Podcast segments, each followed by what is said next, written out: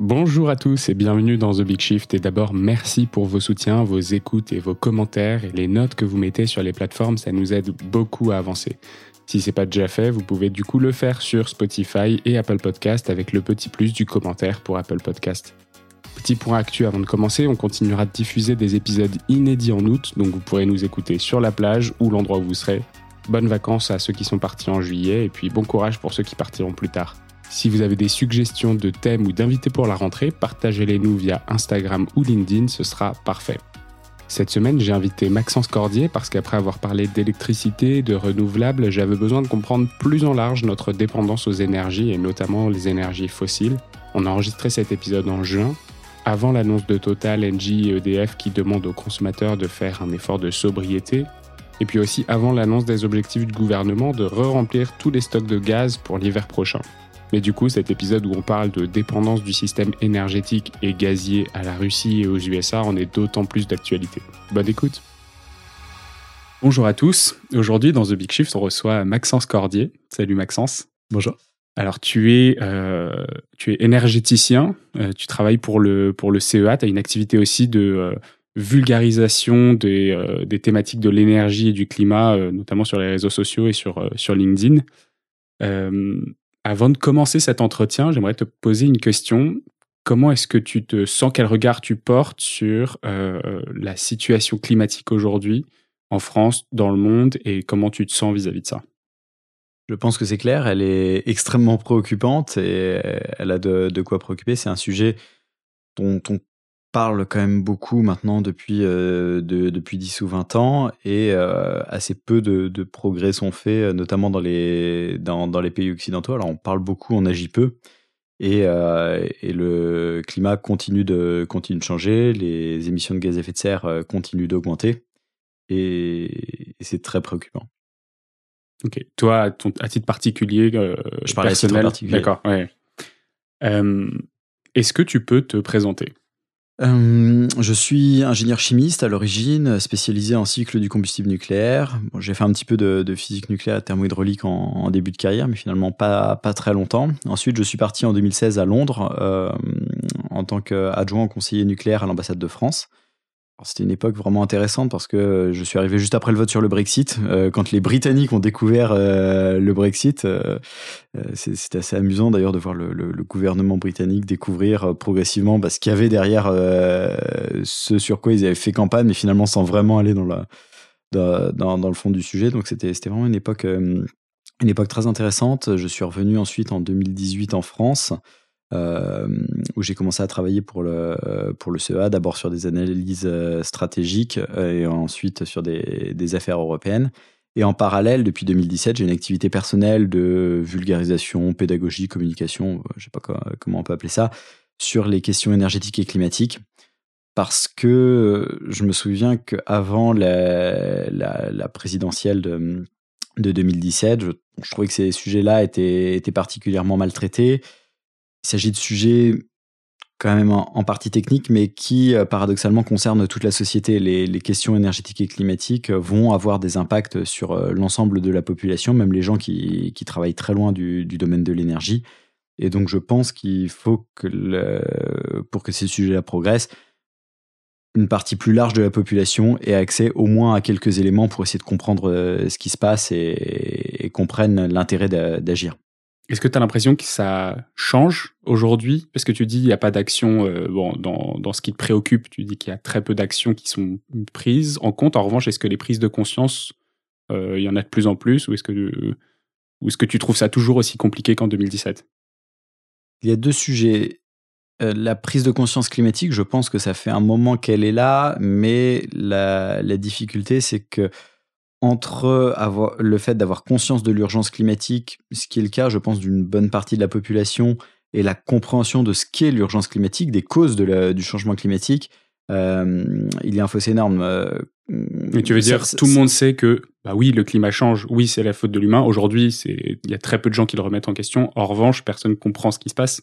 À, peu près, oui. C'est-à-dire que faire le lien entre nos émissions de gaz à effet de serre, savoir ce que sont les gaz à effet de serre et comment est-ce qu'on les émet, euh, ça, déjà, c'est un, un, pas qui n'est pas forcément franchi. Et l'autre sujet, c'est plus celui sur l'énergie et les approvisionnements énergétiques. Et là, je pense qu'on a franchi un grand pas quand même, surtout cette dernière année, année et demie, du fait de, de, la crise énergétique actuelle, accélérée, aggravée par le, par le conflit en Ukraine, qui fait prendre conscience de la fragilité de, de nos dépendances aux, combustibles fossiles. Euh, il faut le dire qu'on a quand même cultivé euh, en Europe ces, cette dernière décennie. Le gaz ne coûtait pas cher, donc euh, on s'est dit qu'il était compatible avec le changement climatique et mm. il y a un certain nombre de pays qui ont, qui ont fait le choix d'une dépendance durable au gaz fossile qu'on paye aujourd'hui fort mm. cher. Mais tu fustiges un choix politique d'avoir choisi le gaz. Tu dis effectivement, non, il n'est pas compatible avec, euh, avec le climat, mais du coup, effectivement, on a décidé que ça l'était au niveau politique parce que ça nous arrangeait bien. Oui, voilà, c'est même pas vraiment un choix politique. En fait, c'est plutôt euh, le fait d'avoir entériné au niveau politique euh, l'intérêt économique que présentait le gaz pendant une décennie. C'est-à-dire que pendant une décennie, le, gaz ne coûtait vraiment pas cher dans un marché mondial qui était bien alimenté, du fait notamment du, boom du gaz de schiste américain. Donc à ce moment-là, il y a un certain nombre de gouvernements qui se sont dit bah, génial, le gaz ne coûte pas cher, il ne coûtera jamais cher, donc on peut y aller euh, à fond les ballons. On va remplacer euh, le, charbon et le nucléaire par du gaz, et puis euh, voilà, on promet que plus tard, dans un avenir lointain, ce sera du gaz bas carbone, comme ça, ça, répond à la, à la, question climatique. Et puis si c'est pas le cas, il faudra voir avec nos successeurs. Et sauf que euh, c'était manquer, manquer cruellement de vision. C'est pas mmh. parce que quelque chose ne coûte pas cher à un moment donné euh, que ça va pas coûter cher dans 5, 10, 15 ans. Et ça, mmh, pour avoir une vision là-dessus, il faut faire de la prospective et être prêt à avoir des conclusions qui ne sont pas nécessairement celles qu'on attend. Mmh. Et surtout qu'en plus, c'est euh, ce qui se passe aussi sur le, sur le pétrole, c'est-à-dire que les prix n'ont jamais été euh, fixes et, euh, ont toujours... Enfin, on s'est jamais dit le pétrole, enfin aussi d'ailleurs on s'est dit au tout début le pétrole on en a autant qu'on veut, donc une énergie pas chère, on peut faire ce qu'on veut avec. Puis après on a changé un peu de notre fusil d'épaule. Pourquoi ça c'est pourquoi on n'a pas su ça dès le début du gaz? Bah même pour le pétrole, en fait, on n'a pas, on n'a pas fait, on n'a pas fait cet effort d'anticipation. Actuellement, en fait, on va faire face à une, une double crise qui aura d'autres des, d'autres conséquences d'ailleurs sur le pétrole. Là, c'est un problème mondial euh, de, depuis, depuis plusieurs années, au moins depuis 2015, euh, on trouve beaucoup moins de pétrole que, que ce qu'on extrait. L'an dernier, par exemple, on a trouvé moins de 10% euh, de, de nouveaux gisements par rapport à, à ce qu'on a extrait. Donc, on sait depuis plusieurs années qu'on se dirige vers un choc pétrolier majeur dans les, dans les prochaines années. Est-ce que ce qu'on extrait, c'est lié aussi. Euh, enfin, est-ce qu'on on consomme tout ce qu'on extrait sur une année aussi ou pas? Oui, euh, bon, modulo les stocks, mais, euh, mais, du coup, effectivement, ça veut dire qu'on consomme dix fois plus que ce qu'on est capable d'extraire, en gros. Non, on consomme, on extrait plus de dix fois ce qu'on découvre. C'est-à-dire que pour pouvoir extraire du pétrole, encore faut-il savoir où il y en a dans le sous-sol. Donc, mm il, faut le découvrir. Une fois qu'on l'a découvert, on peut l'extraire et puis après, on peut le consommer. Et euh, depuis, depuis les années 80, les découvertes sont inférieures aux extractions. Et là, actuellement, les découvertes sont extrêmement faibles. Donc, on vit sur les découvertes passées, mais on sait que ça ne durera pas, éternellement. Donc, on a un problème mondial sur le pétrole qui est bien reconnu par des compagnies pétrolières comme Total, par des États pétroliers comme euh, l'Arabie saoudite, là je pense à des déclarations du gouvernement saoudien, par des agences internationales comme l'Agence internationale de l'énergie. Donc là, on a un problème mondial sur le pétrole dans les prochaines années qui n'a pas été anticipé. Et sur le gaz, c'est moins un problème mondial qu'un problème européen. Les extractions gazières européennes sont en déclin depuis une vingtaine d'années à peu près. Déclin qui accélère depuis 2017 quand la Norvège, deuxième fournisseur de gaz de l'Union européenne derrière la Russie, a elle-même passé son pic, c'est-à-dire que chaque année, la Norvège extrait moins de pétrole que l'année précédente, depuis 2017. Mm. Donc, l'Union européenne est structurellement de plus en plus dépendante de, de la Russie, qui elle-même travaille depuis, depuis plusieurs années à, réduire sa dépendance à l'Union européenne en diversifiant sa clientèle vers l'Asie. Je pense notamment à la Chine. Mm. Donc, euh, rien qu'en voyant ça, en fait, on, se rend compte que faire le euh, pari euh, d'une dépendance durable au gaz, c'est quelque chose de, de risqué. Mm. Et d'ailleurs, le, Royaume-Uni ne s'y trompe pas. Je ne pense pas que Boris Johnson soit un grand écologiste. Euh, et pourtant, le, Royaume-Uni cherche depuis plusieurs années euh, et de façon beaucoup plus volontariste que nous à réduire sa dépendance au gaz, parce que le Royaume-Uni, c'était un pays euh, exportateur significatif, un pays producteur pardon, significatif de pétrole et de gaz. Ils ont passé leur pic de pétrole et de gaz il y a, il y a 15-20 ans. Et donc, ils voient ce que ça représente pour eux, le, fait d'avoir dû passer d'un statut d'exportateur à un statut d'importateur, ce que ça leur coûte. Et donc, pas tant pour des raisons climatiques que pour des raisons mmh. économiques et géopolitiques, ils veulent réduire cette dépendance. Ok, très intéressant. Et avant qu'on repasse du coup à une partie un peu présentation mmh. sur le sur le CEA, sur et sur bah, la crise énergétique actuelle, toi qui as vécu du coup ce, passage du Brexit euh, à ce moment-là, est-ce que ça a eu un impact sur euh, euh, donc tu, parlais effectivement de Boris Johnson qui décide de réduire son, sa dépendance énergétique bah, à la Russie, aux autres pays. Est-ce qu'il y a eu un, tournant avec le Brexit aussi sur, sur la question énergétique? Il y a eu un tournant, un tournant énergétique, mais qui n'est pas, à mon sens, lié au Brexit, qui est plutôt lié à, à une situation qui commençait vraiment à devenir critique. Le Royaume-Uni est un pays euh, très libéral. Pendant une vingtaine d'années, en gros, le, Royaume-Uni a peu investi dans des, dans des nouvelles infrastructures de production d'électricité, pas parce qu'ils étaient contre le, nucléaire, l'éolien, etc., mais parce que le, gouvernement euh, attendait que le, privé s'y mette. Mmh. Sauf que pour des grosses infrastructures comme ça, il faut que le, gouvernement accompagne. Alors pour les renouvelables, le gouvernement a quand même accompagné un peu. Donc il y, a des projets qui, ont vu le jour. L'éolien en mer s'est significativement développé au, Royaume-Uni. Par contre, sur le, sur le nucléaire, le, le, Royaume-Uni n'a pas vu de, de, projet se lancer. Et c'est face au risque euh, que, faisait peser sur l'approvisionnement électrique les perspectives de fermeture des, centrales nucléaires actuelles, surtout qu'au Royaume-Uni, en fait, ils ont un, un, concept euh, un peu particulier de centrale à, à graphite qui vieillissent mal. Donc, euh, contrairement aux réacteurs français, par exemple, euh, ou américains, qu'on peut prolonger euh, assez longtemps parce que ce, sont des, des, équipements qui vieillissent bien et, qu'on peut, dont on peut remplacer l'essentiel des, des, composants. Les réacteurs anglais, le, graphite conditionne la, durée de vie du réacteur. Donc, ils vont devoir arrêter quasiment tous leurs réacteurs sauf un entre d'ici 2030. Et donc euh, là, c'est en voyant cette échéance se rapprocher qu'ils ont fini par se dire bon, maintenant il faut vraiment qu'on mette les mains dans le cambouis. Le gouvernement a repris ça en main et, a décidé de piloter la, stratégie, la stratégie énergétique. Ok. Est-ce que tu peux me présenter du coup le, CEA, les activités mmh. et euh, toi plus précisément ce que tu fais? Tout à fait. Alors, juste avant de parler du, du CA, je précise que ici je m'exprime vraiment en mon nom propre et pas, pas au nom de mon employeur. C'est vraiment au titre de, mon activité de, vulgarisation et pédagogique que, que je m'exprime là. Le CEA, c'est un grand organisme de recherche publique en France euh, avec euh, à peu près 20 000 employés, essentiellement euh, ingénieurs et chercheurs, qui actif dans de nombreux domaines, beaucoup d'énergie, donc énergie bas carbone, essentiellement nucléaire et solaire photovoltaïque, stockage d'énergie, batterie, hydrogène, système énergétique, euh, nouvelles technologies aussi, recherche fondamentale, santé, numérique et euh, aussi des applications de défense. Donc euh, voilà, c'est un gros organisme de recherche public, comme le CNRS, sachant que le CNRS c'est un peu plus orienté recherche fondamentale et le CEA un peu plus orienté recherche appliquée, c'est-à-dire lien entre la recherche fondamentale et l'industrie.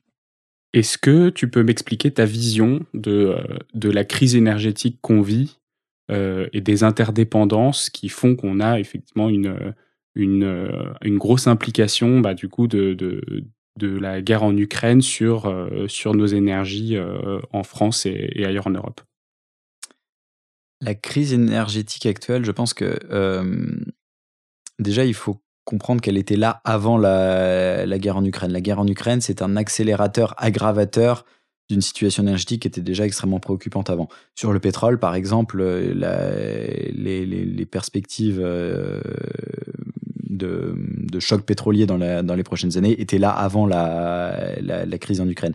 La crise en Ukraine a surtout aggravé la crise du gaz pour, euh, l'Europe. Mm.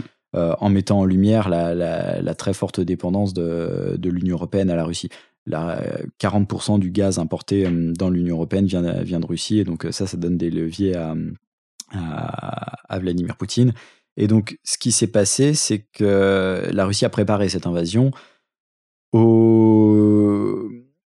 pendant le, pendant le Covid, en 2020, donc la, la, demande énergétique a diminué, donc la Russie a diminué ses, ses exportations vers l'Europe, c'est normal. En 2021, l'économie reprend, l'Union européenne veut importer davantage de gaz, et là, la Russie refuse d'en apporter davantage. Alors, elle explique qu'elle peut pas, qu'elle ne réussit pas, etc. ce qui a propulsé les, les, prix du gaz à des niveaux assez élevés. En plus, ce qu'on constate, c'est que à l'été 2021, les stocks de gaz en Europe, qui, donc, dont certains étaient exploités par Gazprom, l'opérateur gazier russe, n'ont pas été remplis. C'est-à-dire que l'un des intérêts du gaz, c'est que ça permet de faire des gros appels de puissance. on mmh. consomme beaucoup d'énergie l'hiver pour se chauffer, on en consomme beaucoup moins l'été. Donc en fait, ce qu'on fait, c'est qu'on importe du gaz toute l'année. L'été, on le stocke euh, dans, des, dans, des, grandes cavités euh, qui, de, de, stockage souterrain. Euh, en France, c'est Storengy, une filiale d'Engie qui gère ça. dans certains pays, notamment en, Allemagne, il y a, des, il y a des, des, des, stocks qui sont gérés par Gazprom, l'opérateur l'opérateur russe. Et Gazprom n'a pas rempli à l'été 2021 ses stocks. Donc déjà, ça aurait dû alerter les, les pays européens. Et donc l'hiver a été particulièrement, particulièrement difficile à passer, sachant qu'en plus, euh, à la fin 2021, quatrième trimestre 2021, la Russie réduit encore ses approvisionnements gaziers à l'Europe. Donc euh, déjà, nos, stocks sont mal remplis et, euh, la Russie serre encore la, la, vis sur le, gaz. Et paradoxalement, à partir du moment où la Russie envahit l'Ukraine, Là, euh, elle fait sauter les, limitations sur, euh, les exportations. Donc là, l'Europe se, met à, importer beaucoup de gaz pour remplir ses stocks euh, dans, dans la perspective de, de l'hiver prochain. Mm. Et donc maintenant, toute, toute la question, ça va être de savoir eh, jusqu'à quand on va être capable d'importer du gaz russe? Est-ce que la Russie va couper le gaz dans une semaine, deux semaines, trois mois, quatre mois, ou est-ce qu'elle ne va pas le couper? Là, il y a une vraie incertitude. Et si elle le coupe, à quel niveau seront nos stocks de gaz à ce moment-là? Et euh, comment se passera l'hiver prochain? Est-ce que l'hiver prochain sera un hiver doux ou est-ce que ce sera un hiver particulièrement froid? Et donc là, il y a beaucoup d'incertitudes qui se, euh, qui se cumulent. Et en tout cas, l'hiver prochain euh, présente des, des, risques élevés sur le système énergétique parce que on a du gaz qui coûte très cher, dont on est incertain d'en disposer suffisamment. donc il y a, en fait, il y a, il y a tout ça qui, qui se conjugue. Et concrètement, ça veut dire quoi en fait un hiver compliqué? Euh, si on manque de gaz, est-ce que ça veut juste dire que bah, blackout ou quelles sont les, quelles sont les solutions euh, annexes? Ça peut vouloir dire des coupures, mais ça veut surtout dire un envol du prix du gaz euh, qui va entraîner une destruction de demande. C'est-à-dire que s'il n'y en a pas suffisamment, le prix va augmenter jusqu'à ce que la demande se, la, demande se met toujours en face, en face de l'offre. De toute façon, on ne va pas consommer plus de gaz que, que ce dont on dispose. Le problème, c'est que si on attend du marché qu'il régule la demande, euh, on ne va pas choisir ce qu'on perd. C'est-à-dire que ça va être une progression de la précarité énergétique. Mm et euh, des réductions euh, de production industrielle, voire des faillites industrielles, ce qu'on constate d'ores et déjà dans certaines industries comme les métallurgies, la papeterie ou la production d'engrais. Et d'ailleurs, moins produire d'engrais, ça veut dire euh, que le prix des engrais augmente, donc le prix des céréales augmente et ça va entraîner des crises alimentaires dans un certain nombre de pays. Et ça, ce que tu dis, c'est très simple. Ça veut dire qu'effectivement, s'il y a des industries qui ont des mm. marges qui sont relativement limitées, si le prix de leurs matières premières ou de l'énergie qu'ils utilisent pour créer leur leur produit est supérieur à la rentabilité, bah, ils mettent la clé sous la porte. Tout à fait, et c'est quelque chose de très préoccupant actuellement. Il y a deux ou trois semaines, la régie de, de, transport public euh, madrilène, donc le, système de, métro madrilène, a annoncé réduire de 10% la fréquence de ses trains parce que sa, sa, facture électrique était passée de 120 000 euros à 800 000 euros par jour. Et donc, euh, ah c'est là qu'on voit vraiment la limite euh, quand on attend du marché qu'il euh, régule, euh, qu'il régule la demande. Face à une pénurie d'une telle ampleur, à mon sens, il est du devoir des autorités de, de, réguler, de dire bon bah ça c'est prioritaire, les transports en commun c'est prioritaire parce que de toute façon si on les réduit ça veut dire que les gens vont prendre davantage leur voiture donc ça va aggraver la situation énergétique. Et donc euh, dire ce qui est prioritaire et qui doit continuer à fonctionner même si le prix du gaz et, du pétrole est élevé et ce qui l'est moins et donc organiser vraiment le, le rationnement de l'énergie aussi pour pouvoir euh, économiser du gaz et du pétrole pour le stocker pour euh, se donner le plus de chances possible de passer l'hiver prochain dans les mm. conditions les moins mauvaises euh, possibles. Ça, ce sont les impacts socio-économiques qui sont presque, presque euh, euh, très bien visibles, en tout mm. cas. D'un point de vue climat, quels sont les, quels sont les impacts de cette crise Est-ce que ça va nous obliger à nous fournir avec d'autres d'autres sources énergétiques qu'est-ce qu'on, Comment est-ce qu'on fait? C'est une bonne question et les réponses vont dans les deux sens. C'est-à-dire que là, on fait face à une crise euh, systémique structurelle sur les, combustibles fossiles. Donc le meilleur moyen d'en sortir, c'est d'accélérer la transition énergétique pour sortir des combustibles fossiles. Donc ça, ça veut dire euh, s'obliger en, tant qu'Union européenne, parce que les, gros sujets viennent du fait qu'on n'arrive pas à se mettre d'accord pour, euh, pour un embargo complètement complet sur, sur le, gaz russe. D'ailleurs, je crois qu'il y a, sur le pétrole, sur, le gaz, il n'y a pas du tout d'embargo.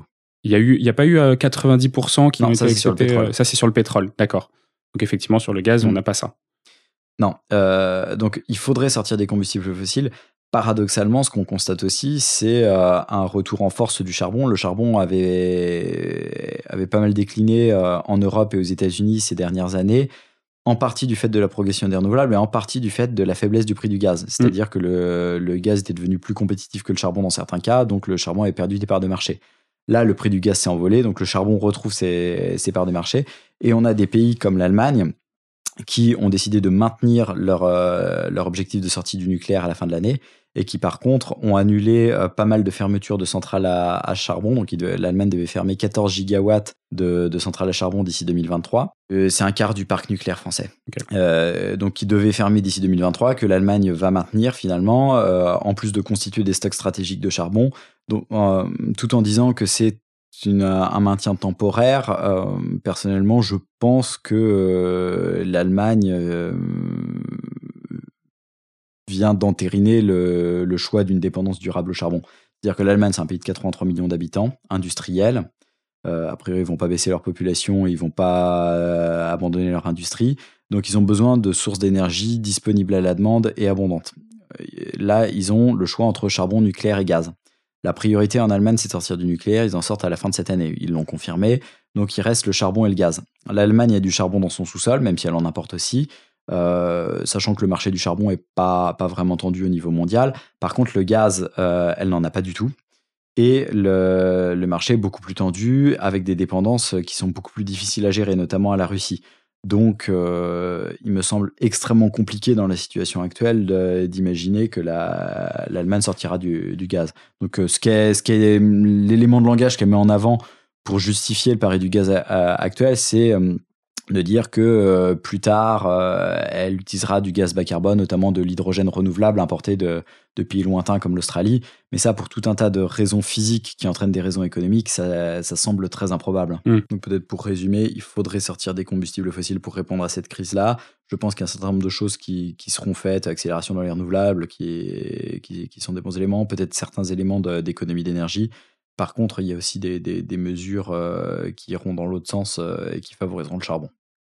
Aujourd'hui, en 2020, on a 80% euh, du, mix énergétique dans le monde hein, qui est encore issu d'hydrocarbures, donc pétrole, gaz. D'ailleurs, avant de reprendre cette question, est-ce que tu pourrais me dire, en termes d'impact climat, d'impact carbone, euh, dans l'ordre les, euh, les, les, types de production, donc le, charbon, si l'Allemagne revient, qu'est-ce que ça représente par rapport, à, je sais pas, par rapport à, du renouvelable ou du nucléaire en termes d'émissions, en termes d'émissions CO2 versus aussi du pétrole ou du gaz en fonction de leur dépendance? Ok. Alors déjà, au niveau mondial, comme tu le disais, 80% de l'énergie consommée est d'origine fossile, pétrole en tête, charbon ensuite, gaz ensuite. Et euh, après, on a la biomasse qui n'est pas forcément renouvelable ni bas carbone, ça dépend vraiment ce qu'on ce qu'on utilise. Ensuite, l'hydroélectricité. Qu'est-ce que tu appelles la biomasse? Biomasse, ça va être euh, le, le, bois, le, biogaz, tout ce qui est, euh, tout ce qui est hum, combustion de, combustion de matière végétale sous une forme ou sous une autre. Ok. Ensuite, euh, l'hydroélectricité, ensuite le nucléaire, l'éolien, le solaire, et puis après, il y a, quelques, autres euh, trucs, mais qui ne représentent vraiment pas grand-chose. en termes d'intensité carbone, si on regarde pour la production électrique, le charbon, c'est en gros 1000 euh, grammes de CO2 par kilowattheure. Le gaz, c'est entre 4 et 500 grammes de CO2 par kilowattheure. Ça peut varier beaucoup selon l'origine du gaz et la façon dont il est transporté. Par exemple, du gaz norvégien importé par gazoduc aura un impact beaucoup plus faible que du gaz russe mm. euh, importé aussi par gazoduc que, que du gaz euh, non conventionnel américain importé par navire euh, du fait des fuites de méthane. Donc le gaz, l'empreinte carbone du gaz peut, peut varier beaucoup selon l'origine du gaz. ensuite, l'hydroélectricité, le nucléaire et les renouvelables sont à peu près au même, au même niveau, aux alentours d'une dizaine ou de quelques dizaines de, de grammes de CO2 par kilowattheure. Le, photovoltaïque est un petit peu au-dessus des, autres. Il est aux alentours de 40-50 grammes de CO2 par kWh, mais tout ça, c'est bas carbone de toute façon. On a un certain nombre de, pays, donc tu disais l'Allemagne qui, qui, tente de fermer son, parc nucléaire. Il y a le Royaume-Uni aussi qui, qui s'en sépare, l'Espagne qui décide de fermer certaines centrales à part pour l'Allemagne, du coup, qui a l'air de plutôt revenir sur du charbon, on se dirige plutôt vers des énergies qui sont non pilotables euh, et des interdépendances qui sont de plus en plus fortes, où j'ai l'impression que euh, chaque pays est en train de considérer son voisin comme euh, son, sa, son filet de sécurité pour sa production énergétique. Si chacun n'a plus d'énergie pilotable qu'on peut allumer ou éteindre un peu à l'envie, mm. puisque ce sont des sources donc, euh, par exemple, je pense euh, au nucléaire qui est plus ou moins, qui est assez bien pilotable. Mmh. Euh, bon, et le gaz qui l'est fortement, puisqu'effectivement, une fois qu'on a rempli nos stocks, on l'utilise ou on l'utilise pas. Comment est-ce qu'on gère ça au niveau européen, cette interdépendance avec des mmh. pays qui sont de moins en moins, des énergies qui sont de moins en moins pilotables et, dans, et, et avec des fermetures donc de, de, de capacité de, alors, le Royaume-Uni ne sort pas du nucléaire. Euh, là, il doit fermer pas mal de centrales euh, pour des raisons de sûreté liées au vieillissement. Par contre, euh, ils en construisent d'autres et ils ont des plans assez ambitieux pour, pour en construire d'autres. La, préoccupation, c'est surtout dans la période intermédiaire. Après, tu mets le doigt sur quelque chose de, fondamental, c'est que le réseau européen est interconnecté. Il y a plein d'interconnexions entre la France et l'Espagne, la France et le Royaume-Uni, la France et l'Allemagne, l'Allemagne et la Pologne, etc. donc, le réseau est interconnecté. Par contre, chaque pays a sa propre politique euh, énergétique. Et les pays européens euh, s'appuient de plus en plus sur les interconnexions en se disant bah, quand, j'ai besoin euh, d'électricité, bah, j'irai la mm. chercher chez les voisins. C'est un peu comme quand on va au restaurant à plusieurs et que chacun compte sur le fait que quelqu'un d'autre ait sa carte. Il faut quand même qu'il y ait quelqu'un qui ait sa carte à la fin, sinon ça passe pas. Et c'est vraiment une inquiétude qu'on a parce que tous les pays d'Europe de l'Ouest prévoient de fermer des capacités pilotables que ce soit du charbon pour le climat ou du nucléaire pour des raisons politiques, euh, en les remplaçant en partie par du gaz, mais, mais pas complètement. Et, ça, euh, au bout d'un moment, ça, ça risque de, fortement de, ne plus passer. C'est-à-dire que au fur et à mesure qu'on va fermer des, des, centrales pilotables, alors normalement, il faudrait pas que ce soit nucléaire à charbon, mais plutôt charbon et gaz, les mmh. centrales fossiles, il faut trouver d'autres leviers de flexibilité dans le, dans le système électrique. Alors ça peut être du pilotable, c'est-à-dire ouvrir des centrales nucléaires dans certains pays. Euh, Mais là, on en a à chaque fois pour 15 euh, à 20 ans de euh, construction, mise en service, etc. ça peut aussi être du, stockage. Alors, le gisement est aussi limité, mais il y a quand même des trucs à faire. Par exemple, convertir des barrages hydroélectriques en stations de transfert d'énergie par pompage, c'est-à-dire c'est un barrage réversible. Il y a un lac en bas, un lac en haut. Quand on a trop d'énergie, on pompe de l'eau du lac en bas pour la mettre en haut. Et quand on a besoin d'énergie, d'électricité, on prend de l'eau du lac en haut, on la turbine et elle repasse dans, dans le lac en bas. Donc ça, on a déjà quelques gigawatts de, de, puissance de, STEP, station de transfert d'énergie par pompage en France. Il y a encore des, choses qui peuvent être faites. Par contre, il y a un il y a, une, ce sont des chantiers lourds.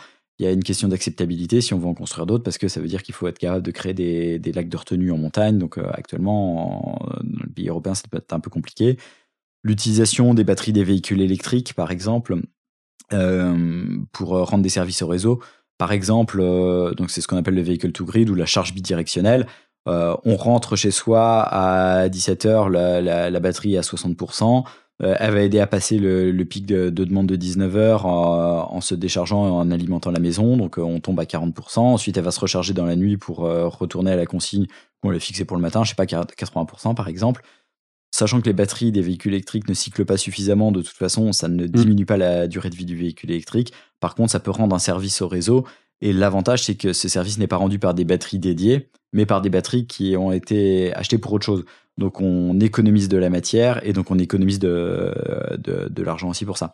Et après, il y a aussi la flexibilité de la demande, c'est-à-dire apprendre à consommer euh, différemment et au moment où, euh, où le réseau est le moins sollicité. Et là, il y a des choses qu'on peut faire qui demandent euh, des efforts minimes de la part de la population. Par exemple, on peut s'inspirer de, ce qui est fait au, Texas avec un pilotage partiel des consignes de, chauffage et de climatisation sur signal réseau. par ça veut dire quoi ça? Par exemple, on pourrait tout à fait imaginer que contre une facture d'électricité moins chère, les clients puissent choisir d'avoir une température de consigne basse, une consigne basse, une consigne haute, pas par exemple 17 euh, et 19 degrés, euh, ou 18 et 20 degrés, je sais pas. avec un certain nombre d'heures à 18, un certain nombre d'heures à 20. Et donc après, c'est le réseau qui gère. Donc quand le réseau est tendu, il va mettre la consigne à 18.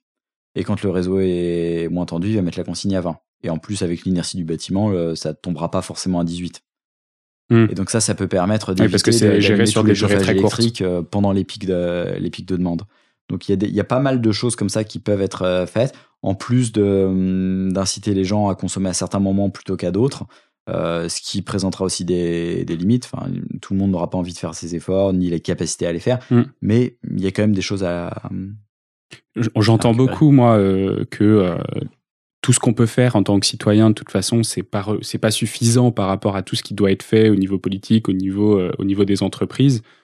Quel est l'impact à ton avis si euh, si chacun de nous là, on est à Paris aujourd'hui, si chacun de nous décidait de, suivre ces recommandations, quel serait l'impact sur le sur le réseau? Ça nous permettrait de euh, d'absorber, je sais pas, le, le, le peu d'import qu'on a, nous, de, de, gaz russe, par exemple? Non, non, alors ça déjà, euh, c'est un, autre sujet. On parle plutôt de la, stabilisation du réseau électrique pour mm. euh, éviter d'avoir des coupures parce qu'il n'y a, a, pas suffisamment de moyens de production d'électricité disponibles.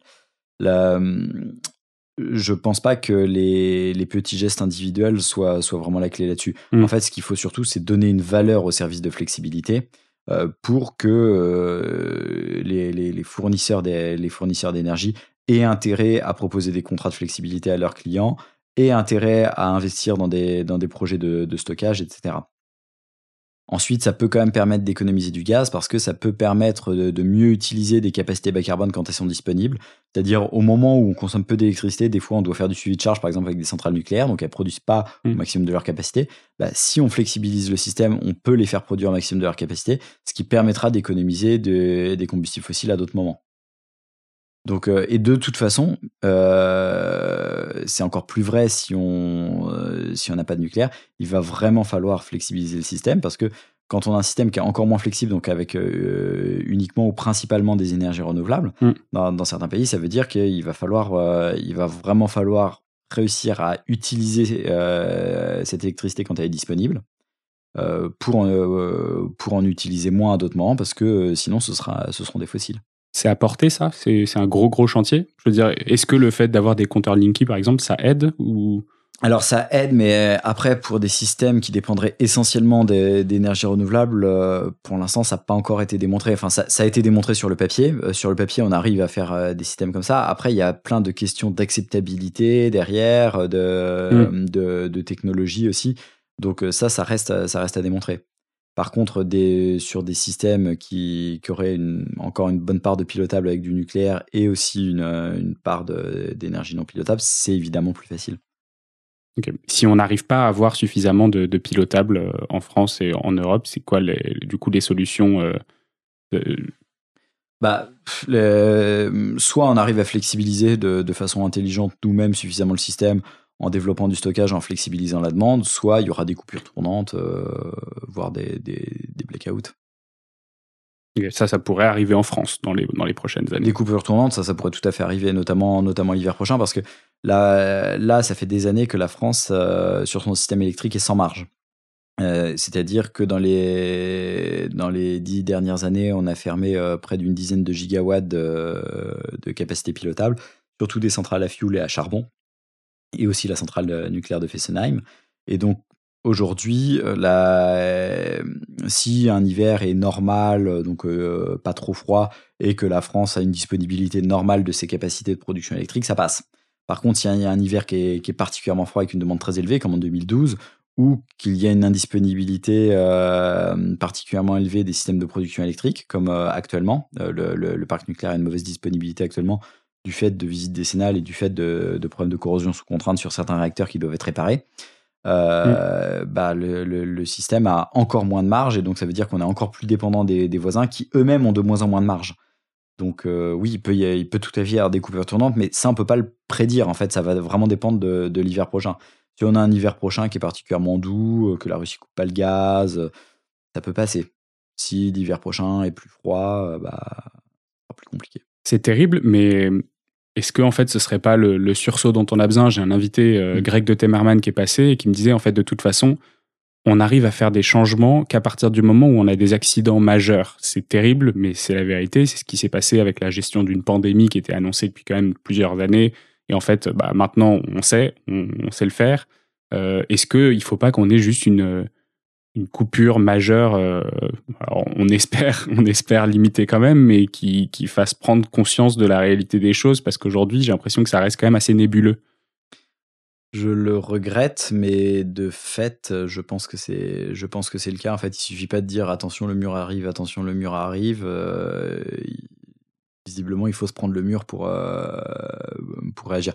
C'est sûr que si on avait anticipé, euh, on aurait pu faire bien mieux déjà en, termes de réduction des émissions de gaz à effet de serre et en termes de, de, stabilisation de notre, notre approvisionnement énergétique.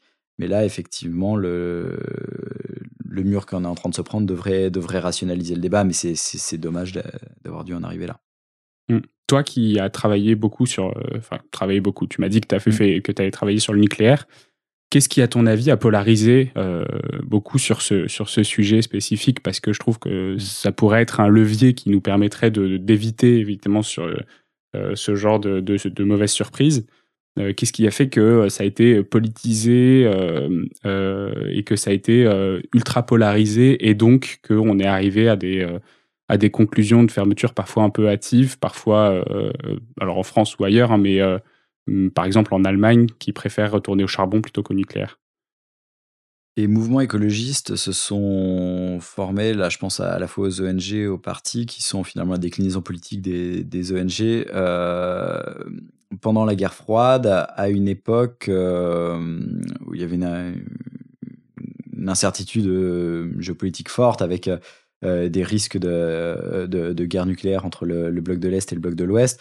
Donc, ce courant était à, l'origine un courant pacifiste contre le nucléaire militaire qui, à l'époque, était proche du, du, nucléaire civil. Donc, finalement, ils étaient contre, contre les deux euh, dans le même panier. Et ça, c'est vraiment structurel, mm. euh, identitaire de, de, ces mouvements-là. Après, il y a d'autres combats qui sont arrivés, mais sur le tard et qui ont toujours été secondaires. Par exemple, si on regarde les statuts d'Europe Écologie Les Verts, quand on adhère à Europe Écologie Les Verts, sortir on s'engage à être contre le nucléaire. C'est dans les statuts. Par contre, on ne s'engage pas à être contre les combustibles fossiles et à vouloir sortir des combustibles fossiles. Mm. Et ça, c'est pas dans les statuts. Et donc, c'est c'est un combat qui est vraiment identitaire pour ces partis-là. Alors maintenant, il y a une euh, il y a une jeune génération qui, qui essaie de, de changer ça, qui a plus conscience des, des problématiques climatiques. Le problème, c'est que comme dans tous les partis, en fait, euh, ceux qui sont à la tête des partis, ce sont des euh, des gens qui ont commencé à militer il y a longtemps, des, des, des classiques des, des partis qui, qui se sont formés sur les combats traditionnels du parti, qui sont montés parce qu'ils étaient en phase avec la ligne du parti et donc, c'est très difficile en fait de faire, euh, de faire changer un parti, même si euh, ce qui, ce, qui, ce qui propose ne se traduit pas dans, les, dans, dans des succès mmh. électoraux. Donc, en fait, c'est assez caricatural, mais encore en 2002, Europe Écologie et Verts défendait le gaz pour sortir du nucléaire. en 97, pour la gauche plurielle, c'est le, gouvernement Jospin a acté la fermeture de, du réacteur Super Phoenix bah, pour pouvoir embarquer les, Verts dans la gauche plurielle. En 2012, euh, l'accord PS Europe Écologie Les Verts euh, entérine la fermeture de Fessenheim et, et la réduction à 50% de la part du nucléaire. Donc en fait, c'est à chaque fois que le PS a eu besoin de, des Verts, c'était une concession sur le, sur le nucléaire. Maintenant, il faut espérer qu'avec la situation énergétique actuelle et l'aggravation du changement climatique, on arrive enfin à mettre les, priorités aux bons endroits, c'est-à-dire sortir des combustibles fossiles euh, en priorité. Quoi qu'il en coûte. Quoi qu'il en coûte. Et ce qui nécessitera des, efforts très significatifs. Le, nucléaire ne suffira pas. Euh, le, nucléaire ne suffira pas à répondre à l'urgence climatique. C'est un outil parmi d'autres qui a un avantage significatif qui est, qu'il est pilotable et qui permet de produire énormément d'électricité sur des surfaces assez faibles. Par contre, euh, il a aussi pas mal d'inconvénients. Euh, tu, parlais tout à l'heure des délais. Les délais sont un inconvénient majeur. Euh, le financement aussi, c'est aussi difficile de, financer des, projets nucléaires. Le, nucléaire est très capitalistique, c'est-à-dire que ça coûte très cher à construire mmh. et après ça coûte peu cher à exploiter. Cela dit, être capable de, décaisser 10 euh, milliards pour un réacteur, ça, il y a plein de pays qui sont pas prêts à le faire. Donc, c'est un gros, c'est un frein majeur au, nucléaire. Puis le nucléaire, c'est bien, ça produit de l'électricité et de la chaleur, mais ça produit pas de carburant liquide, par exemple. Mm.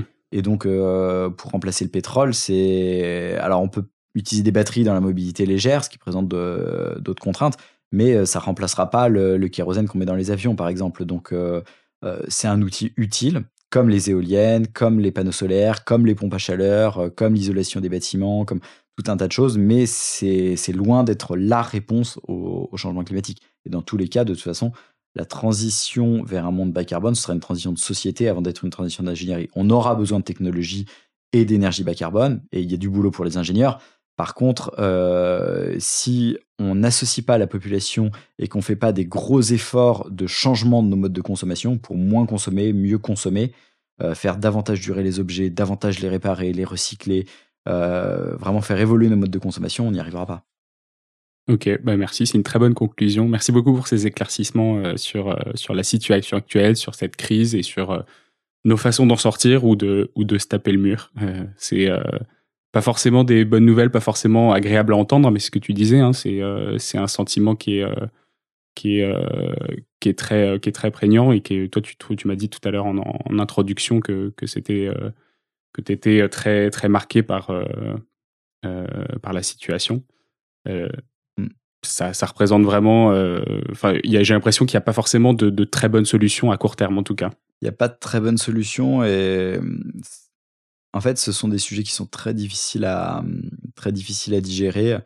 Et euh, bon, maintenant, je pense avoir réussi à mettre un peu de distance euh, vis-à-vis de ces sujets-là et à les traiter comme, comme des sujets euh, à fort enjeu qui méritent qu'on y passe du temps, mais sans que, euh, sans que ça m'empêche de dormir la nuit. Mm. Il y, a, il y a une période qui a, qui a- qui a- qui a été beaucoup plus compliquée. Je pense que il faut pas s'empêcher de vivre, il faut être capable de, de réussir à, à faire la part des choses entre ces sujets-là qui peuvent être euh, assez obnubilants Mm. et, euh, et sa vie personnelle où il faut être capable de continuer à vivre. Je suis pas en train de dire qu'il faut avoir une dichotomie, euh, euh, prendre l'avion et puis euh, tout en, en prenant la, la lutte contre le réchauffement climatique. Ce que je suis en train de dire, c'est qu'il faut être capable de vivre et de se projeter dans l'avenir et d'être capable d'être heureux tout en étant actif dans la lutte contre le, le changement climatique. Il faut pas se dire, mais de toute façon, tout, tout est cuit, tout n'est pas cuit. On ne sait pas ce que l'avenir nous réserve non plus en détail. Et, et ça sert à rien de vivre par anticipation des conséquences euh, euh, dont on ne sait pas encore euh, la, est-ce qu'elles- est-ce qu'elles seraient- comment elles nous affecteront euh, exactement dans 10, 20, 30 ans. Tout à fait d'accord. Bah, Sur ces jolis mots, merci pour cette note positive de Mais- fin d'épisode. Merci à toi pour ton invitation. Salut, à bientôt. À bientôt. C'est la fin de cet épisode de The Big Shift. J'espère qu'il vous a plu et que vous en avez retiré quelque chose pour votre vie quotidienne. C'est ça le plus important. C'est beaucoup plus simple de parler du sujet sensible de l'environnement quand ses amis ou sa famille sont vraiment informés. Alors partagez le plus possible The Big Shift, ça aidera tout le monde. Et si vous avez des questions, des sujets que vous souhaitez qu'on aborde, des invités que vous voulez entendre, ou tout simplement que vous voulez qu'on discute de cet épisode, envoyez-moi un message sur LinkedIn. The Big Shift est produit par Echoes Studio. Si vous avez un projet audio, contactez-nous sur www.echoes.studio. Merci d'avoir écouté jusqu'au bout. Je vous retrouve très bientôt pour un nouvel épisode.